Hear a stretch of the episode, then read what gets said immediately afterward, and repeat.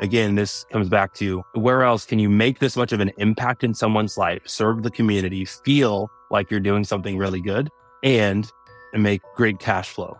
Yeah. More than you would make if it was a traditional rental and it was paid off. Like Yeah, I no longer have to wait 20 or 30 years. Welcome to the Grid Investor Podcast, podcast about real estate entrepreneurs, visionaries, and the stories behind the legacies they're creating. I'm your host, Rob Chavez, and on today's episode, I have Andrew Lamb from Vacaville, California. Now, Andrew has his real estate license, he owns a real estate team, he owns a brokerage, and he's an active investor in a very particular niche that when I learned about it blew me away. And that niche is sober living homes. You see, in California, we all know real estate's super expensive. It's hard to get the cash flow you need to be able to pay for the asset. But Andrew specializes in a niche that creates just a ton of cash flow. So I'm going to encourage you to take out a piece of paper, a pen, because Andrew is about to unleash some knowledge upon you that is going to help you build massive wealth, cash flow, and ultimately help you create the income flip, which is when you have more cash flow coming in on a monthly basis than your expenses. And it helps you build financial freedom in the process. So listen up, because I know you're going to enjoy Andrew Lamb. Grid, what is going on? Today, I've got Andrew Lamb with me from Vacaville, California. Just crazy, like Vacaville, right? Vacaville, like Calville is essentially what Vacaville is, right? Um, and Andrew uh, has been a friend of mine now for several years. And most recently, he's been doing some really interesting things. And so I wanted to share him with you guys today uh, and unpack a lot of what he's doing around sober living homes, right? Uh, but before we get into that, Andrew, here's a question for you. Who are you? Who are you? Yeah. Um, so first and foremost, I'm a husband. I'm uh, a dad. I've been married 12 years and have five daughters. Um, I'm the, the son of a single mom who was a pastor. So I grew up with really good values. I grew up on a military base. Uh, the first six years of my life, uh, my mom was a captain in the Air Force. Mm-hmm. So, um, you, you won't hear me use bad language. It's just not part of who I am. Uh, Mhm. yeah, I'm just somebody who I, I think is, um, grounded in, in some solid values and want to share that with the world. Uh, I have a real estate team. I have, uh, you know, ownership in my, my KW office. Uh, we started it back in 2016 and I've been in real estate 12 years as well. Okay. How did you get into real estate? Uh, I was, I was a teacher. This was back in 2009. So I had graduated college from University of California, Davis, pretty good school, Mm. but it was the, you know, bottom of the economy, like the recession. It was terrible. People with PhDs couldn't get jobs. So I initially, the only job I could get after sending out about 60 applications was being a janitor at my church. Um, but I, while vacuuming the entire church, which is pretty large, it seated a thousand people. While vacuuming, while cleaning out offices, I was listening to podcasts and, um, MIT and Harvard had classes that were like online for free. And I would listen to that stuff and just kind of build my business acumen. Um, ended up becoming a teacher after doing the leadership program at that church for about a year, ended up becoming a teacher at a very small, small startup school. Uh, the school was growing. So I actually started as a teaching assistant and ended up with my own class of third graders and fourth graders by the end of the year because I had a degree and at a private school, you can be a teacher without a teaching credential if you have a, um, a college degree. So just kind of, uh, a lot happened at once and I had to adapt and figure it out. But, um, it was a really fun foundation. Andrew, what was your what was your major? Did you say that? No. So went in as a computer science major, Mhm. uh, actually had a scholarship offer from, uh, the NSA and decided I didn't want to give them eight years of my life afterwards. Hmm. Um, but went to Morgan State University in Baltimore of all places on a scholarship. Um, and then, well, this ties into my journey. I ended up having to come back home the next semester. Uh, my, my stepfather had cancer. He passed away. I needed to come home and basically work 30 to 40 hours a week to support my family at that point, my brother and my mom. Um, So you- but computer science and then, uh, linguistics ended up being my final major. I changed majors. Linguistics. Yeah. Okay. So how did you decide? I'm just curious, right? This is fascinating. How did you decide on linguistics? Um, it was a time back, you know, I started college 2004. I'm older than I look. Uh, so it was a time when, you know, being a tech guy wasn't cool. You were in a basement. IT was in a cold room with servers and I loved people and I spoke other languages. I did five years of Spanish, three years of French, went to France a couple times. And I just wanted to be around people and I knew business was the path for me. Mm-hmm. And uh, I loved traveling the world. So I changed to something that allowed me to study that and study, you know, language and the history of language and um, how to communicate better. That's awesome. That's awesome. So did you end up graduating from, from Davis? I did. So I went to Morgan State University for one semester, transferred back to uh, community college for about a year and a half, and then spent my last two years at uh, UC Davis. Okay, very cool. I remember that was one of one of my options. My dad, I don't know if I ever told you, my dad like grew up in the Oakland area, and um, uh, what was he always says he went to Berkeley. I think he took classes at Berkeley, but he graduated I'll have to ask him. We graduated somewhere else, right? Okay. Um, but but for a long time, like I thought, all the kind of like the California schools, this was like where I wanted to go. But I yeah. ended up on on the exact opposite end, right on the East Coast. Yep. Okay, so you um became a teacher, and you yep. were teaching third and fourth grade. Yep. Okay.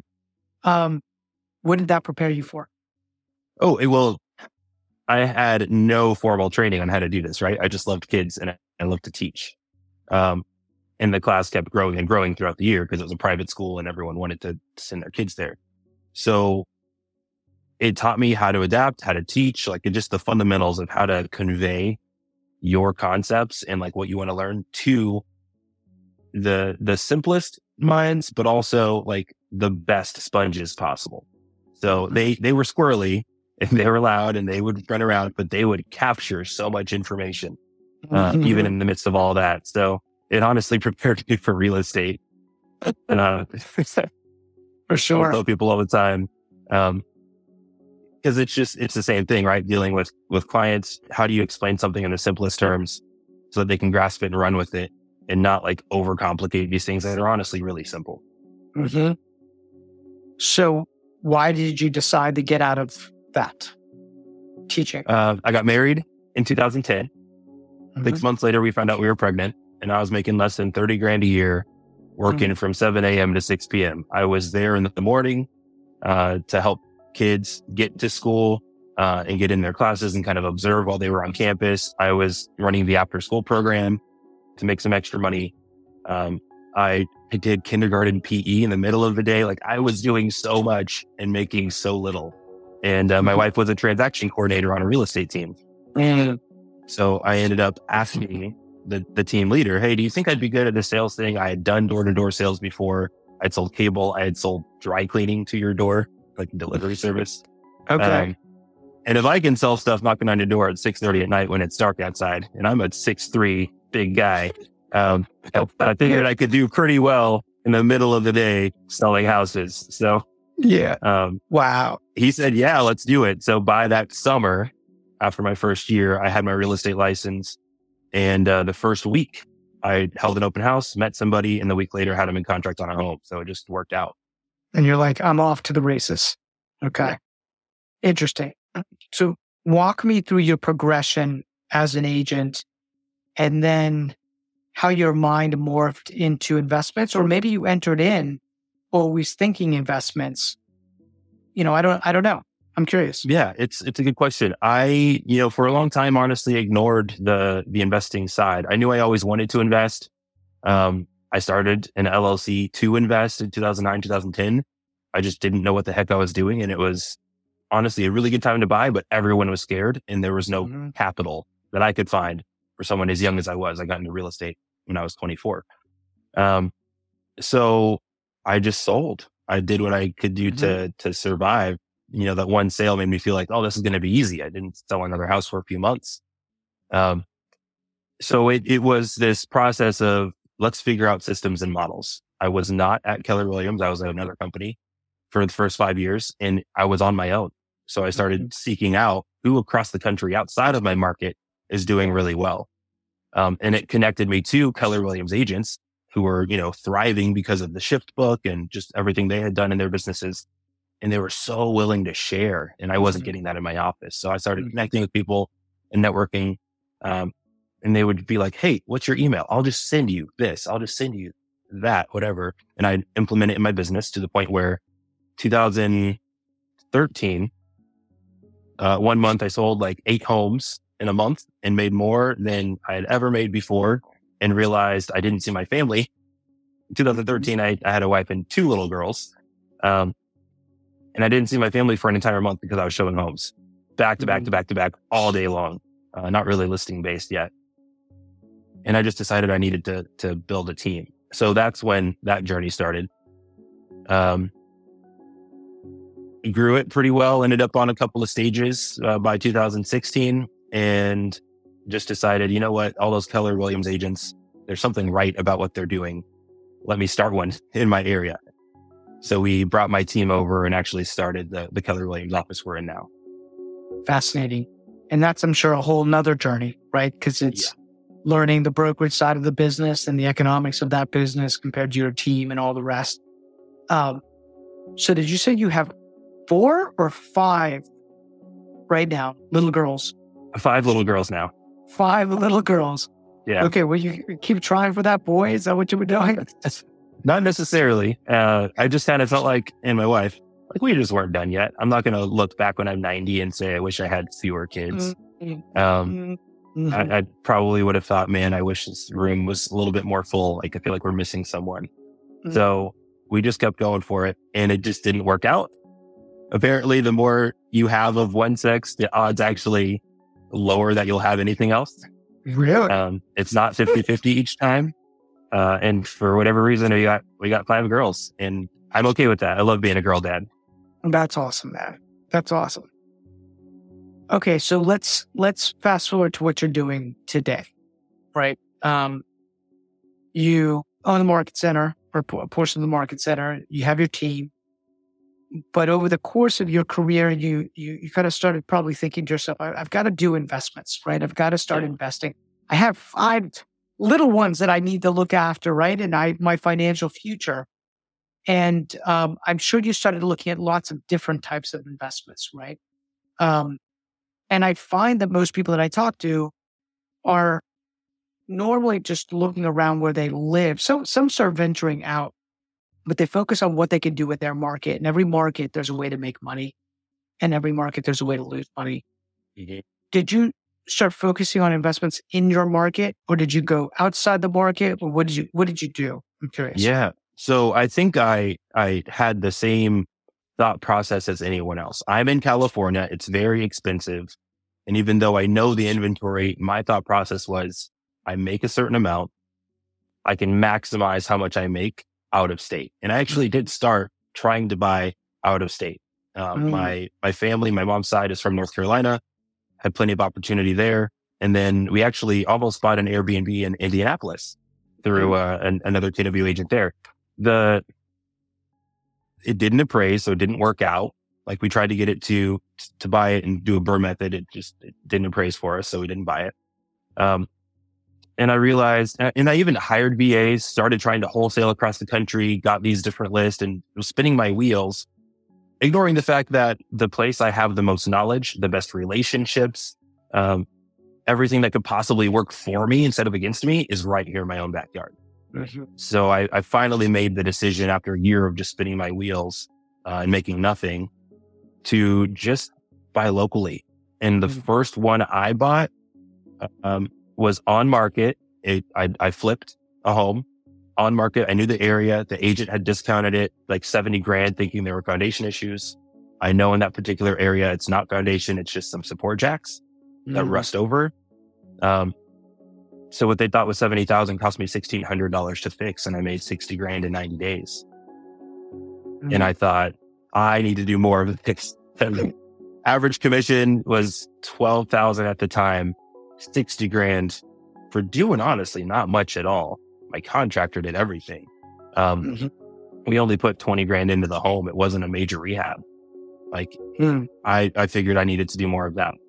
Uh, and then, so there were a few progressions, right? So at first I was like, okay, not out of state, in state, in my backyard.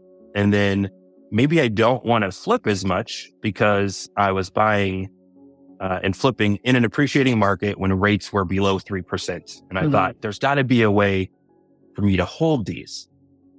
And I connected with the private lender, same guy who, who did the flips. And I said, Hey, I know you've never done this before, but what if I refinance out instead of just flipping? And he said, Yeah, it's not our model, but if you think you can do it and you're buying a deal well enough, yeah, we'll do that.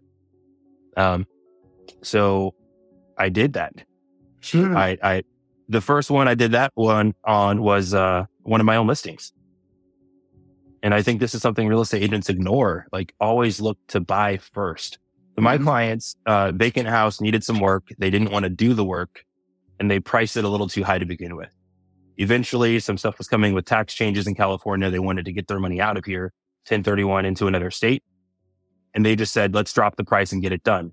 And I said, Hey, at that price, they dropped it 50 grand. At that price, it makes way more sense for me to buy it, not charge you a commission Mhm. versus you netting what you're going to net if you drop the price and still pay a commission. Mhm. So it'll be a win-win. I'll buy it. I'll flip it. And then, Mm-hmm. um, you know, it's, it's fed for everyone. And they said, yeah, let's do it. And I was surprised at how easy that was. Mhm. Um, Mhm. but if you just go in and have the conversation and say, this is what we're going to do, full disclosure, these are the options. What do you think? They're like, yeah, let's do it. I then decided, because I'm somebody who thinks, how can I most efficiently use this, this asset? I had experienced several abrupt changes in my life, right? My stepfather passed. Um, he died of cancer. I- It completely changed my world. Um, in 2018, I actually became the team leader of my Keller Williams office. But my mom and my grandmother had to get moved from North Carolina to California because they both, for several different reasons, had had health issues. My grandmother ended up with has dementia, and my Hmm. mom had like a series of five or six strokes. Mhm. And the cost to um, take care of them far exceeded what they had. And so there's there were these key moments in my life where I realized I can have a rental property, but waiting 20 or 30 years for it to be paid off is not good enough. I made a plan to have 100 rental properties within 4 years. And I still thought that's a lot of work. I'm not going to be able to focus on anything else. Mhm. I have a team, I have a brokerage, you know, I Mhm. have I have a family. How am I going to do that? So that's where this idea of how do I use um, how do I use this single family home to house more people to provide more value? I think you get paid in proportion to the amount of value you provide to the marketplace. Mhm. Like, how do I maximize the use of this home in order to also increase the income that I'm going to receive? And uh, that's where this idea of sober living homes came from. Dude, I love that. It, it's you started asking yourself some really thought provoking questions, right? To and, and you know, interestingly enough, we're going through that right now with my my wife's uh, mom, who's ninety one, and my parents are eighty, and my parents are in great health, but her mom is not. She's taking care of her mom, and I'm like, wow, this is really expensive, like really expensive. If people don't prepare right? That this is really Mhm. expensive. And so, um, so what did you do? Did you Google? You're like, how do I maximize this? Were you talking this? Like, how did that come about? So, I mean, I did look into Airbnb and, and you know, short-term rental, mid-term rental kind of things for, for what I wanted to do. Seems like in California, especially regulation is starting to happen a lot more.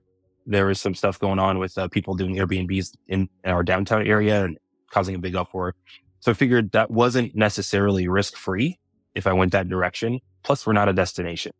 Mhm. Um, I'm close to Napa, but we're not quite Napa, um, Cowtown. So I just decided, you know, I've heard about this group home thing. I know somebody doing it in Arizona. Let me call and figure out how they're doing it. I called the places where, that were sending him people. They wouldn't answer the phone and then come to find out they, they don't operate in California. So I figured, okay, I have to realize, I have to learn who's doing this in my area. So instead of how, I started asking, okay, who do I need to talk Mhm. with that knows who I need to know and can introduce me and, and be a warm referral, all of that. So I just called our local shelter. Like I asked around, someone said, Oh, you need to talk with this person. Her name's Colleen. Um, so I called the shelter, got introduced to the director, which is this lady, and she runs this program called Housing First, which is a HUD program. It's national. Uh, it, different regions have it. And she basically runs the meeting and all the committees for um, transitional housing and homelessness and, and all of that stuff.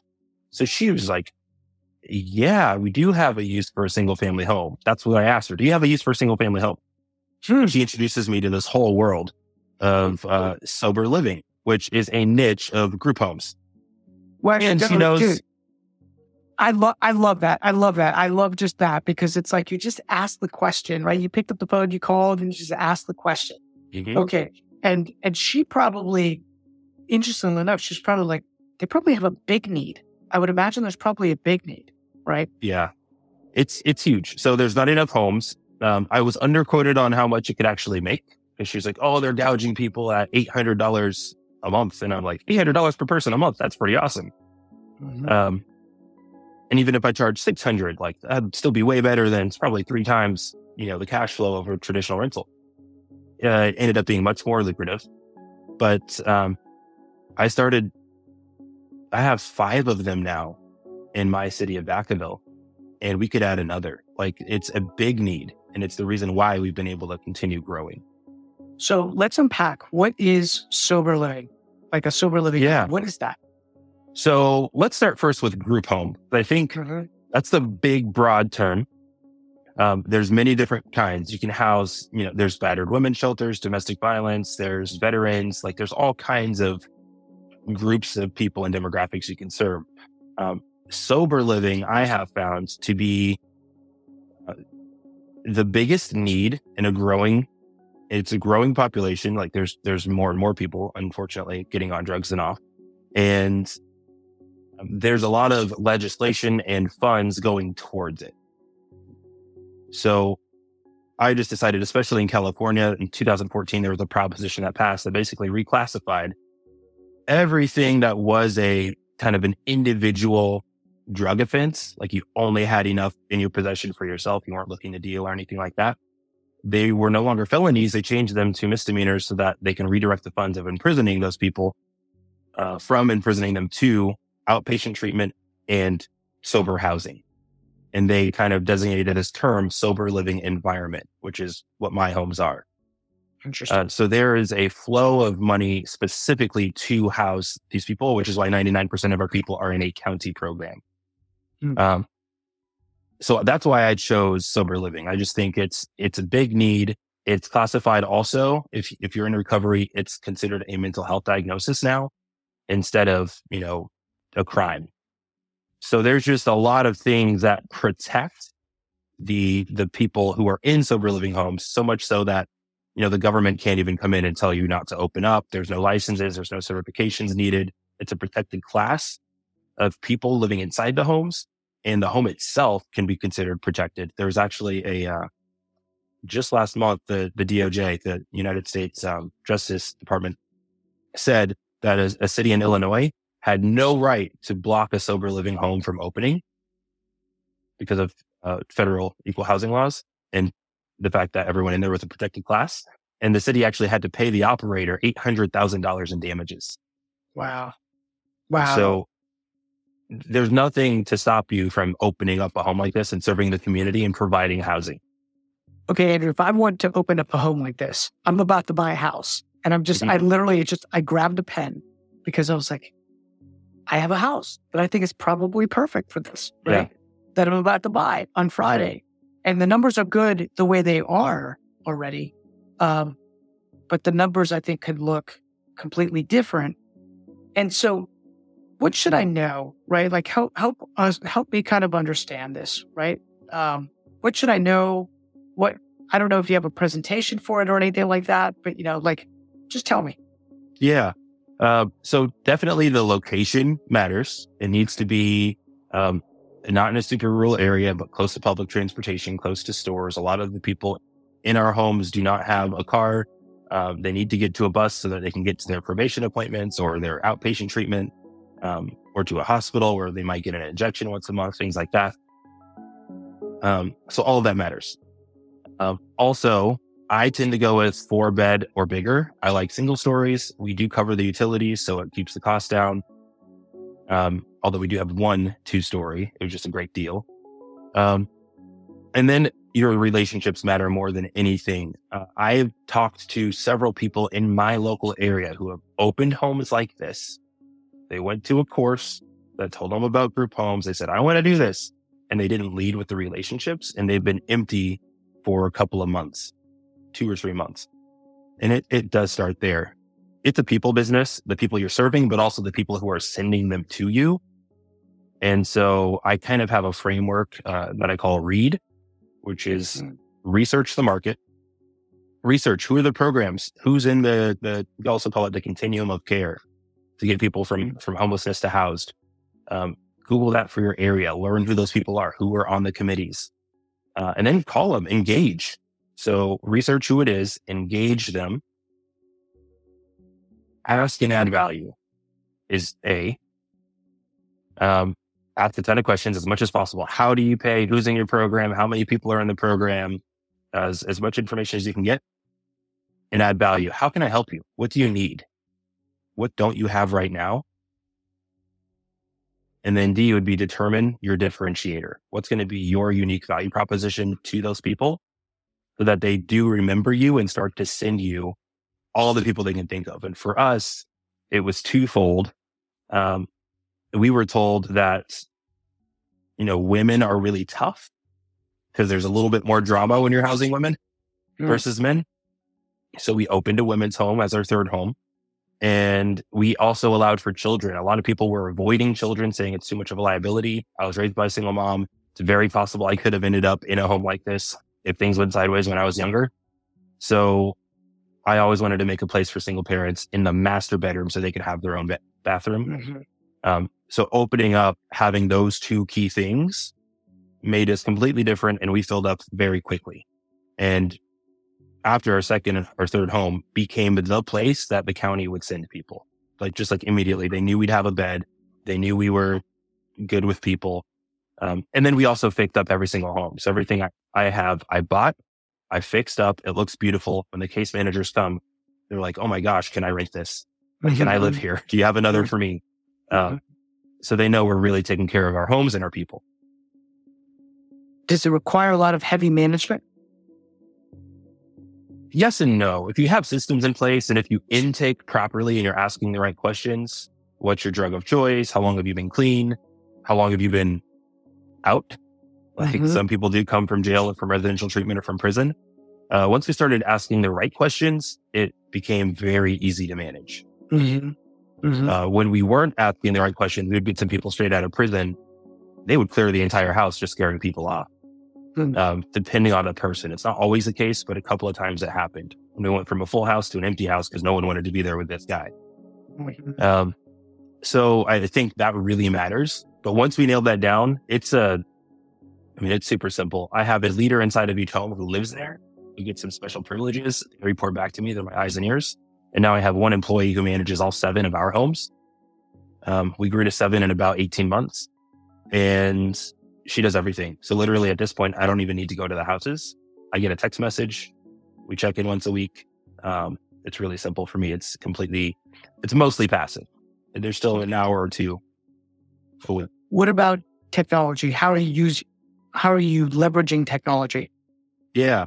Uh, I already use technology in my real estate business. So we, we use CallRail and I set up mm. just mm-hmm. a specific number to track all the referrals that we're getting, record those phone calls, you know, have some analytics around that. Uh, it, it, rings my house manager, my program director is what I call her. Uh, her name is Jessica. And then it rings me if she doesn't answer. So we're never missing calls. We're never missing opportunities. Um, it also transcribes everything. Mm-hmm. And then we have keypads. So we use um, Kwikset locks on every single house so that instead of having to meet someone there, I can just text them a door code. And then as soon as they move out, I can disable the door code from my phone or from my computer. So really yeah. simple. I don't need to deal with keys or anything like that.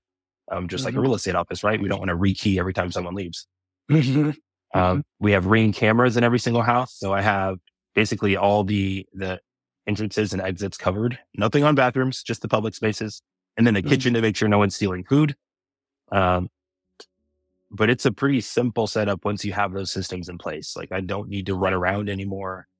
Um, it's, it's pretty automated at this point. Actually, let's go back to that whole making sure that nobody steals food because I guess that's a de- that's a thing, right? It's like Yeah. groceries are purchased. Maybe people would have their own little cubbies. Do they have locks on the cubbies? Have you guys got that far? Or So in the pantries, so we typically do have two refrigerators because there's eight or nine people per house. Mm. Um, so we do have um, two people to Yeah. a room, essentially? two people to a room. In the master, which is bigger, we'll typically have maybe a third bed. Um, or there's, we have another house that has an upstairs that's a really big room. I think we have three or four in there.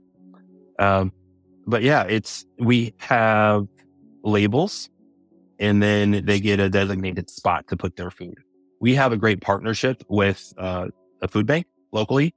So literally like we can go there once a week. They get everything that they need and, and bring it back. So they come, they meet us there. I'm always there present. They grab what they need. And so they don't have to use their EBT card, which is their food stamps. They can just get as much food, produce, dairy, um, meat, all, everything they need. We don't want to provide that necessarily on our own. Because in California, if you provide anything besides housing and providing other services, then you do need a license. Hmm. So we mostly just do housing and utilities. And then we, we partner with others for other uh, services. Although we're starting a nonprofit now to, pro- to provide some other things. Okay. And I would imagine you have some house rules associated Yes. with, you know, are there like, but what are some of those rules? Like lights out at a certain time? Like, you know, yeah. uh, this is when you get to shower. I mean, like what, how extensive are the rules? Right. Yep. So it's, it's pretty extensive now because every time something has happened, we've added a rule. Yes. So it's a living, breathing document. Um, yeah, we have, we have a curfew. We have lights out time. Like the kitchen's closed after 8 PM. Um, lights off after 11, except on the weekends and it's 12. Um, if you have, you know, a crazy work schedule and you work nights, send our house manager your, your work schedule so we know what's going on. But what's cool about our keypads is we can actually disable the locks after midnight. So we know if someone's breaking curfew. Like they put in their code, we see it was an invalid access attempt. We can have a conversation about it. So again, this technology really just does all the heavy lifting for us. Um, but yeah, it's no violence, no weapons, no threats of violence and be a good roommate. I mean, it's, it's a lot of, of, it's two pages worth of things, but it's basically common sense. Be a good roommate. How long can somebody stay at your house? as long as they need to. It's transitional, but honestly, that typically means one to two years.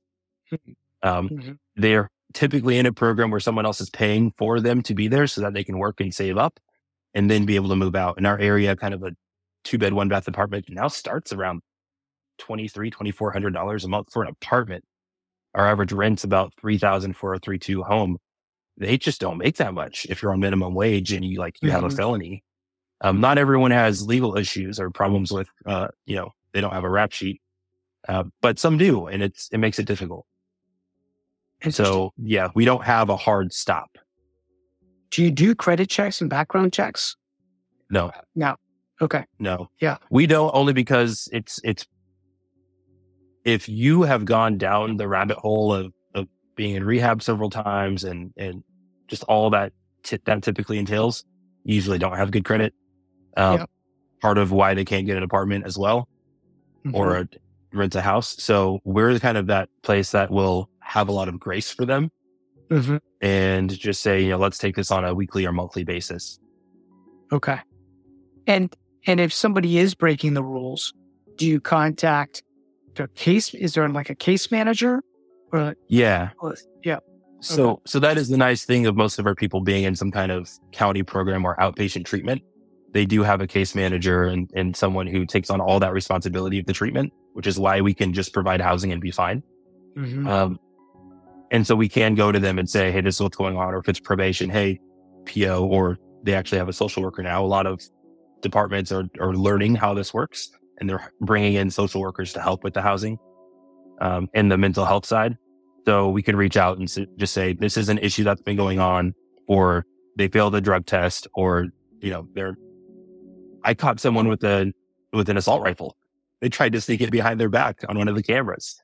And, uh, I sent it to his PO and three days later we had a sheriff raid and he, they found it in his car and he went back to jail and never, ever came back. So, Mm-hmm. you know, he violated his probation. And in that case, like, I'm not going to go over there and confront the guy. I'm just sending it to Mhm. the proper authorities and they took care of it. Mhm. Yeah, you don't want to go there like, hey, let me see that assault rifle. Yeah. Right. Yeah. But what's crazy is there's, there's people living these dual lives because he's, he seemed like the nicest, sweetest guy. He just also happened to still be a 42 year old gangbanger actively gangbanging. Yeah, it's just wild. Interesting. So somebody that that does this, I would imagine that a lot of the reason that they might do it is because there's some passion around around helping as well. Like, yes, it's good economically, right? But it's also a lot of work. Like I'm hearing a lot of like weird late night calls that could oh, happen Oh, yeah. Right? Some some some things I've never dealt with before, right? Kind of happening. Um, and so of course you just adjust and you figure that stuff out. But there's also got to be a passion around that, right? Yes. I would imagine. Yeah. So for me, it, it is about providing space for people to make mistakes and giving them grace. Uh, so if someone, you know, if they do have a dirty drug test, they're, we allow them to go to detox and get clean. Typically it's medically assisted treatment to come down off of whatever they were on. And then when they're clean, they can come back. We're providing that space for them. It's part of like relapsing is kind of part of recovery. Um, there's kind of a limit to that, like, but typically we found if we're providing a safe, clean environment and we're showing that we trust them, they, um, they live up to that and, and they get better. So I do love people. My house manager loves people. She's five years in recovery herself. She's lived in houses like this. Uh, she spends way more time than she really needs to serving the community uh, and Mm. showing up in NA and AA meetings. So you're going to have to, in order to do this long term, you have to have a heart for people. Or you're going to be like, Mhm. why am I doing this? Now, does she live in one of the houses? Is that, is that what you said? She doesn't. She has in the Okay. past. Um, she Okay. actually recently opened up her own home like this, Awesome. which I fully support because she's Mhm. going after high risk females like she was. Mhm. I could see that. It, it could be a calling, right? Mhm. I, I can see that. Um, so then you pay a salary to somebody Yep. like that, right? A salary and a percent of profit to keep the base salary low. Got it. Got it. That makes sense. Uh, Keep incentives uh, aligned. Okay. What about insurance? Just regular insurance with a blanket? I think I had Yeah. asked you that before. Um, Yep. Um, regular uh, landlord insurance because we own. You can do this by renting as well, but then you would probably want some standard commercial liability insurance if you're going to be renting in your business name. But we own, and uh, regular landlord insurance and an umbrella policy is really all we need. Okay. And we don't have kids who are just kids. Like we have kids with their parents, so we don't have any additional liability. The the parent takes responsibility for their child. Got it. They sign some kind of lease before they enter into the house. Yeah, this is like the best thing that people don't know about. We have them sign a license agreement. They don't sign a lease. They have a license to a bed as long as they follow our rules. As long as if, they break a rule and we no longer want them there for whatever reason, up to our discretion, um, we're pretty lenient, but it's it's our discretion. They have to move immediately. They don't have tenants' rights. So I've never Mhm. had to evict anybody. Mm-hmm. And in California, that's a big deal. We're a very tenant friendly state but I've had police officers come and and remove people without an eviction just simply by saying we're a sober living home. Here's the paperwork that shows they have a license, not a lease. So we've automated that process too. One other technology piece I didn't mention is we have a sober living software that has some automated forms where they've taken our paper forms and they've digitized it. So I text the link to the client. They fill it out, sign it on their phone it get, comes back to me, automatically puts them into our system as admitted. And then I can, I have that and we never had to meet. We never had to have them hand sign anything. Um, so we get that license agreement every single time. Fascinating. Fascinating. Um, what am I not asking you that I should be asking you about this process?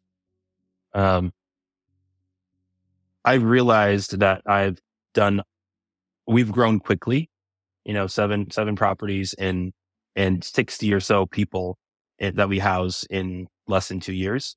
There's a lot that I've learned that I know that I don't, that, that I didn't have written down or that I just did naturally because I have other businesses. And I'm like, oh, well, that's what we do there. Let's do it here. Um, so I'm still discovering all the things that should be asked because I just kind of mm-hmm. ran and went after it. It's who I am. Um, oh, so here's, here's something. Uh, how lucrative is it? If you're really going to help people and you do have a heart for them, what's the payoff? And I think there is this idea of it, it, it checks all the boxes of it's great income, but it's also purpose and passion. Like literally daily, we're, we're being told we're, we're saving people's lives. Thank you so much mm-hmm. for having me here. I have a lady who has four boys and they were living in their car.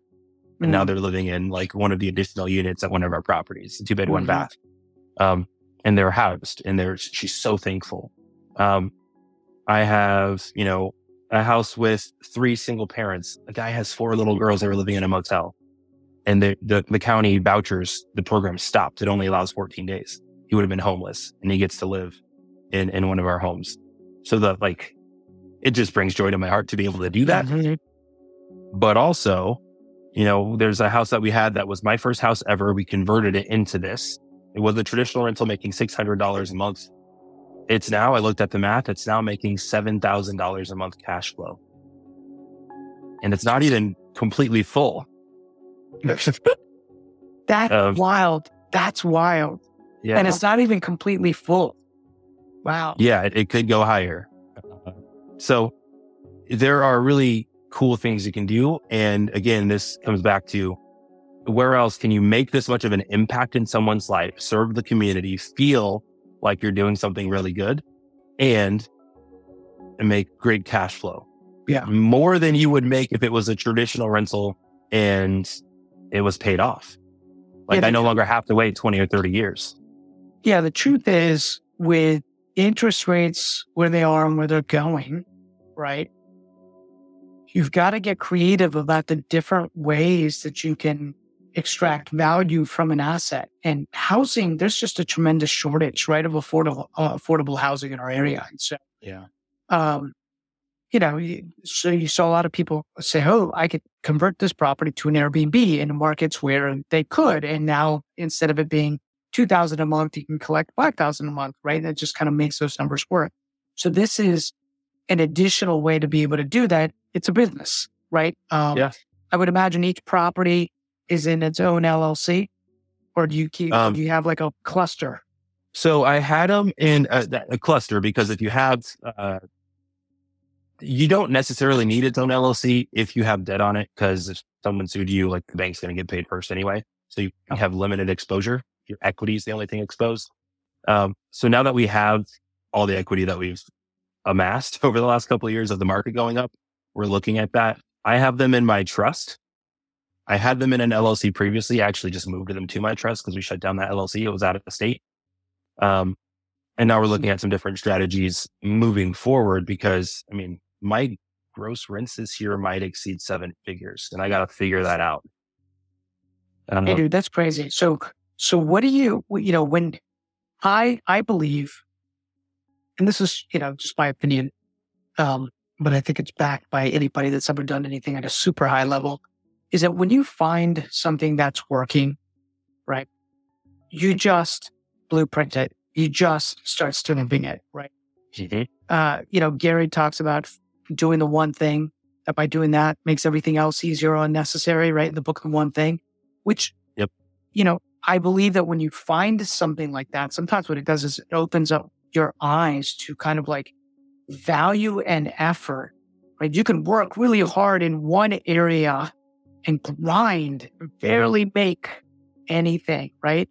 Mm-hmm. Or you can, you know, explore a different area where there's just this massive needed value. And it's all of a sudden like your effort gets rewarded disproportionately. And when you find yeah. something like that, it's like, okay, I just need to do more of this, which means less of that, right? mm-hmm. which then makes some hard discussions happen in your own brain about where do you put your time, you know, where do you focus effort, um, but but also like how do you scale this thing, right? Like how do Yeah. you do it so that it's not seven and you capped at seven? It's like, how do I do this? And I do 700 or, you know, whatever, whatever the number is, right? Yep. Not that you, not that you need to, right? You don't need to do that, but Yeah, it's uh I've definitely had that conversation. Um and I've had thankfully coaches in my life who have really pushed and said, "Why aren't you focusing more on this?" Um, so part of why we're even talking about this is because of some pushing and prodding from people in my life who care about me and want to Mhm. see me actually make a difference in the world. Um, to stop focusing on like just this thing, which has been real estate sales for a very long time, Mhm. and and really focus on well, what's building wealth and what's changing lives. Mhm. So I've thought through now. Okay, how do we go from seven properties to seventy, Mhm. and then potentially seven hundred? Who do I need to partner with to do that? because Mhm. honestly, it is capital. Capital is a constraint. Seven percent, eight percent rates, especially if you're doing a DSCR type of loan, 8 percent. That's not fun. It went from you know two thousand dollar month payments to thirty five hundred, four thousand dollar month payments. Um, we still have with this type of specialty tenant, we still cash flow, but it's just not as much, and so it increases the risk. Um, I've looked at you know maybe potentially one day we bundle these together and sell to a hedge fund. What does that exit look Mhm. like? What kind of multiple? Because now it's not just the real estate; it's this business that's just kicking off cash.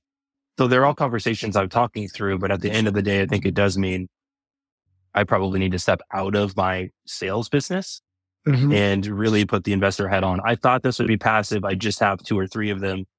And now it really makes sense to make it my active thing. Mhm. Mhm. And I think that's just the evolution, right? Of, of as you go kind of through this, you know, what, what I call seven levels of just wealth building, right? It's not necessarily wealth is defined so many different ways. Like wealth is health, wealth is impact, wealth is, you know, passive income. There's a lot to wealth, right? Relationships, all the rest. And you start going on this journey. And in the beginning, there's this, there's this, I need to, to create active income type of journey. And then hopefully what happens is you, you start becoming a business person. Some people never do, Mhm. but you know, you become a business person and you start asking yourself, how do I actually create systems and models in order to get back my time? Cause Yep. otherwise you'll do the eight deals a month, you know, and not work 24 seven like you did. And then something breaks, like a relationship breaks, family breaks, something breaks. So you've got to convert it to like a business. Um, and then you go on this investment journey and that investment journey then takes you into other avenues and you got to decide, okay, can I, can I turn my agent practice purely as an agent business and, and and am I okay if it doesn't work out? Right. Like that. Mm-hmm. And and some people are like, yeah, that's fine because then this opportunity on, on this other side is so much bigger. But there's a lot of fear around that. So let me just like, first and foremost, like, congratulate you, right? I think it's awesome what you're doing. I really do. Um, and then also encourage you, like so many are encouraging you that, that, um, especially if you're going to find, like, if you wanted to keep that age of practice going, it, it is about who, not how, right? Finding the right people that they then see you as the uh, person that they can grow into. And you give a young Andrew Lamb an uh, opportunity to, to build their thing in that and then learn what you do. And you just bring people alongside you, which is a lot of what we've done within our business, right? It's like, okay, how do we just keep opening up new offices and giving people opportunity? And there's equal opportunity, unequal reward, right? In that respect. Um, and then I'm excited to see where this journey is going to take you. Right. Yeah. So, capital, that's important, right? To keep this. Yep. How are you? How are you thinking you might finance this? With, you know, uh, we're going through this exercise right now because we're buying a lot of sub two deals, and it requires a lot of equity, and yeah. um, because you don't want to burr out of them, otherwise there's no purpose of doing it Yes. No point. Yep. right? There's no point. So there's there's this capital requirement that's needed, and you know, one is okay. Well, we bring in partners that that are going to be capital partners, and we put in some money, and they put in some money, but eventually we run out of money, right? At what one point we just run out of cash, so it's like, Yeah. do we start a fund? You know, do we I, am sure these are all questions that you're asking yourself. Yeah, I, I went down that path. Thankfully, I'm I'm in a group of guys, a mastermind, who ton of them have funds, uh, mm-hmm. and I mm-hmm. was able to to talk to somebody who runs like a hundred million dollar fund. Hey, what would you do? And he's like, well, if you only need, and for us, like, I would like to use delayed financing, which is basically just you purchase it, and it's a Fannie or Freddie product. Um, they allow you to pull out everything that you had on the closing statement, so you can actually put your your closing funds and your rehab on the closing statement and pull out up to 80% LTV. And they will base it on the appraisal after the repairs. And it's just as if you purchased it. So you don't need to refi. You don't need to wait for, you know, six months of seasoning. You can immediately, once that work is done, turn around, pull your cash out and do it again. So if we can accomplish that with the local credit union, I only need a couple million and I can do three homes a month. We're buying around 400. Once we're done with the work, which typically costs us 40 to 50 uh, in six weeks, we've built in 150 to 200,000 in equity. We can refi easily at 80% LTV. Um, and get so all your money one back way to out. do it. Yep. And then reuse it, reuse it. And even if we have to leave 10 or 15,000 in, if I have 2 million and we're cash flowing the way we do on these properties, mm-hmm. I can easily pay back my investors. Mm. And after doing this on, let's call it 10 or 15 homes, which will kind of be the first tranche that we're trying, um, then we might just be able to do bank financing at that point because we have everything happening. And I now have two years of historics on my current portfolio of seven.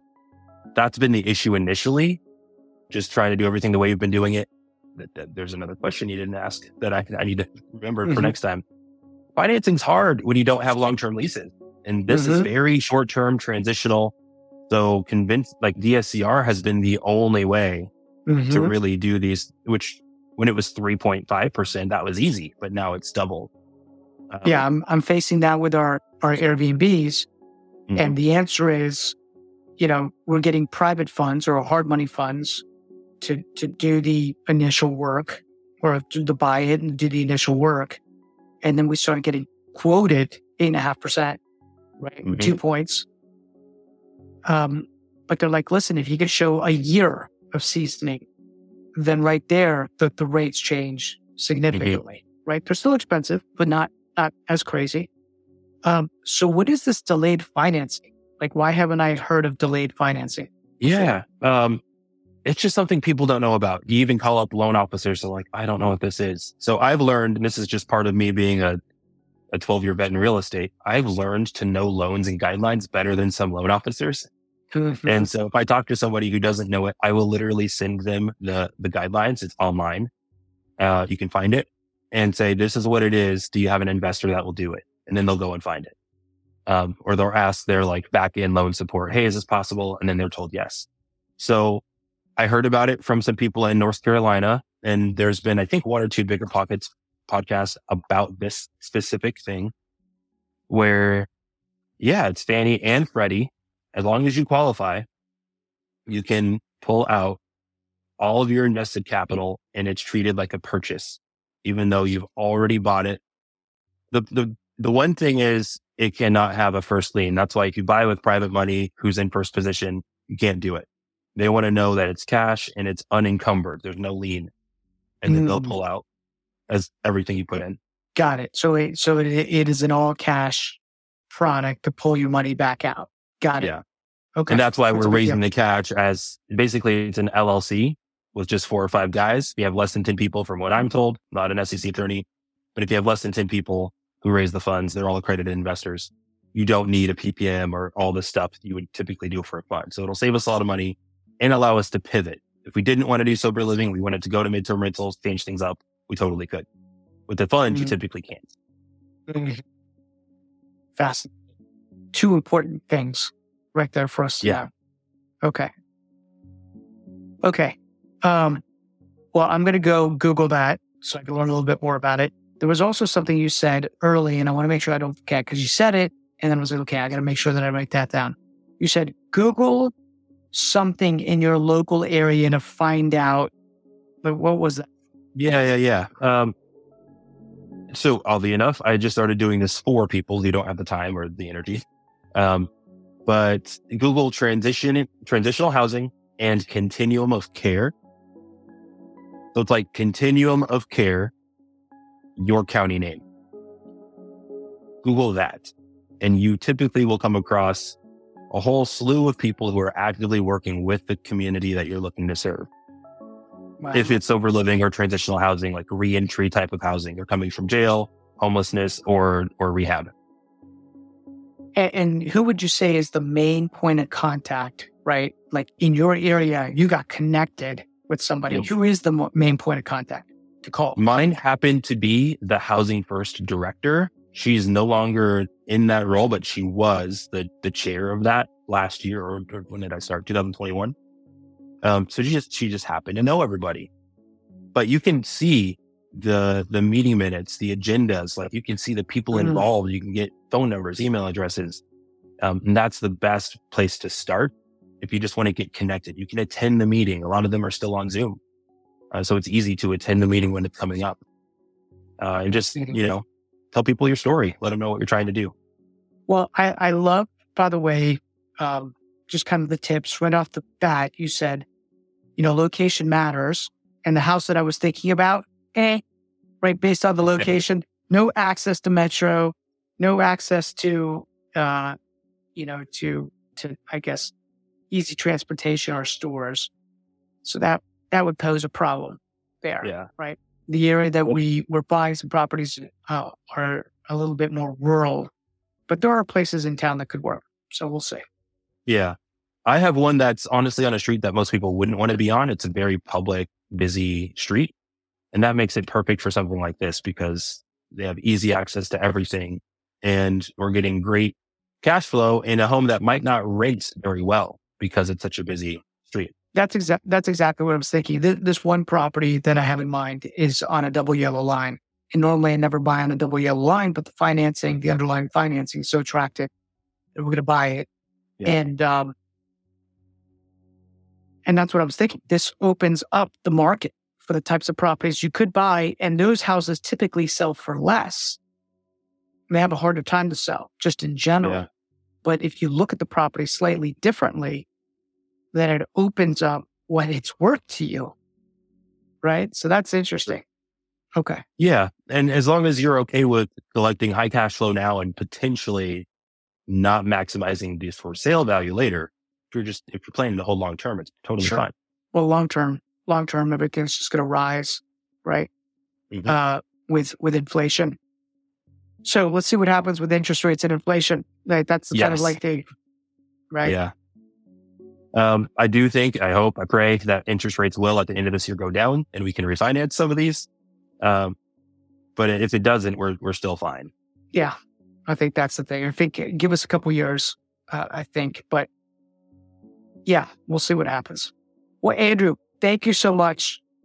Dude, this has been an education and also just getting to know you a little bit more. That's cool. Like I, I, I enjoy that. Um, if anybody wants to follow you, what's your Instagram handle? Yeah, it's the Andrew Lamb. So at the Andrew Lamb. Also, I am just because I continue to get questions about this. I will be launching a like six week live coaching through this, like a course and weekly Q and A and coaching calls. Um, April 1st, that'll start and you can go to soberlivingriches.com to okay. kind of get into that. I will say right now, it is not a hundred percent set up, but it will be in the next day or two. And I've literally already had people who have flown in to see our operation and paid us good money to help them get started. And for half the cost, it's going to be like really cheap. Um, initially, you get access what, to me and here's, everything. Here's what's going to happen, uh, Andrew. Like uh, early on, people will have access to you, and it won't be that expensive. But after a while, it's you're going to be too busy. You're just yeah. going to be too busy. So access to Andrew is is going to be tougher. So um, I love it. Sober uh, soberlivingriches.com. Simple, yep. effective, makes sense. Got it. Yeah. Okay, man. We have a, a, an awesome day. Thank you so much for spending time with us today. And uh, and hopefully I catch up with you sometime soon, Matt. You yeah, take care. Appreciate it. Thank you. Sure thing.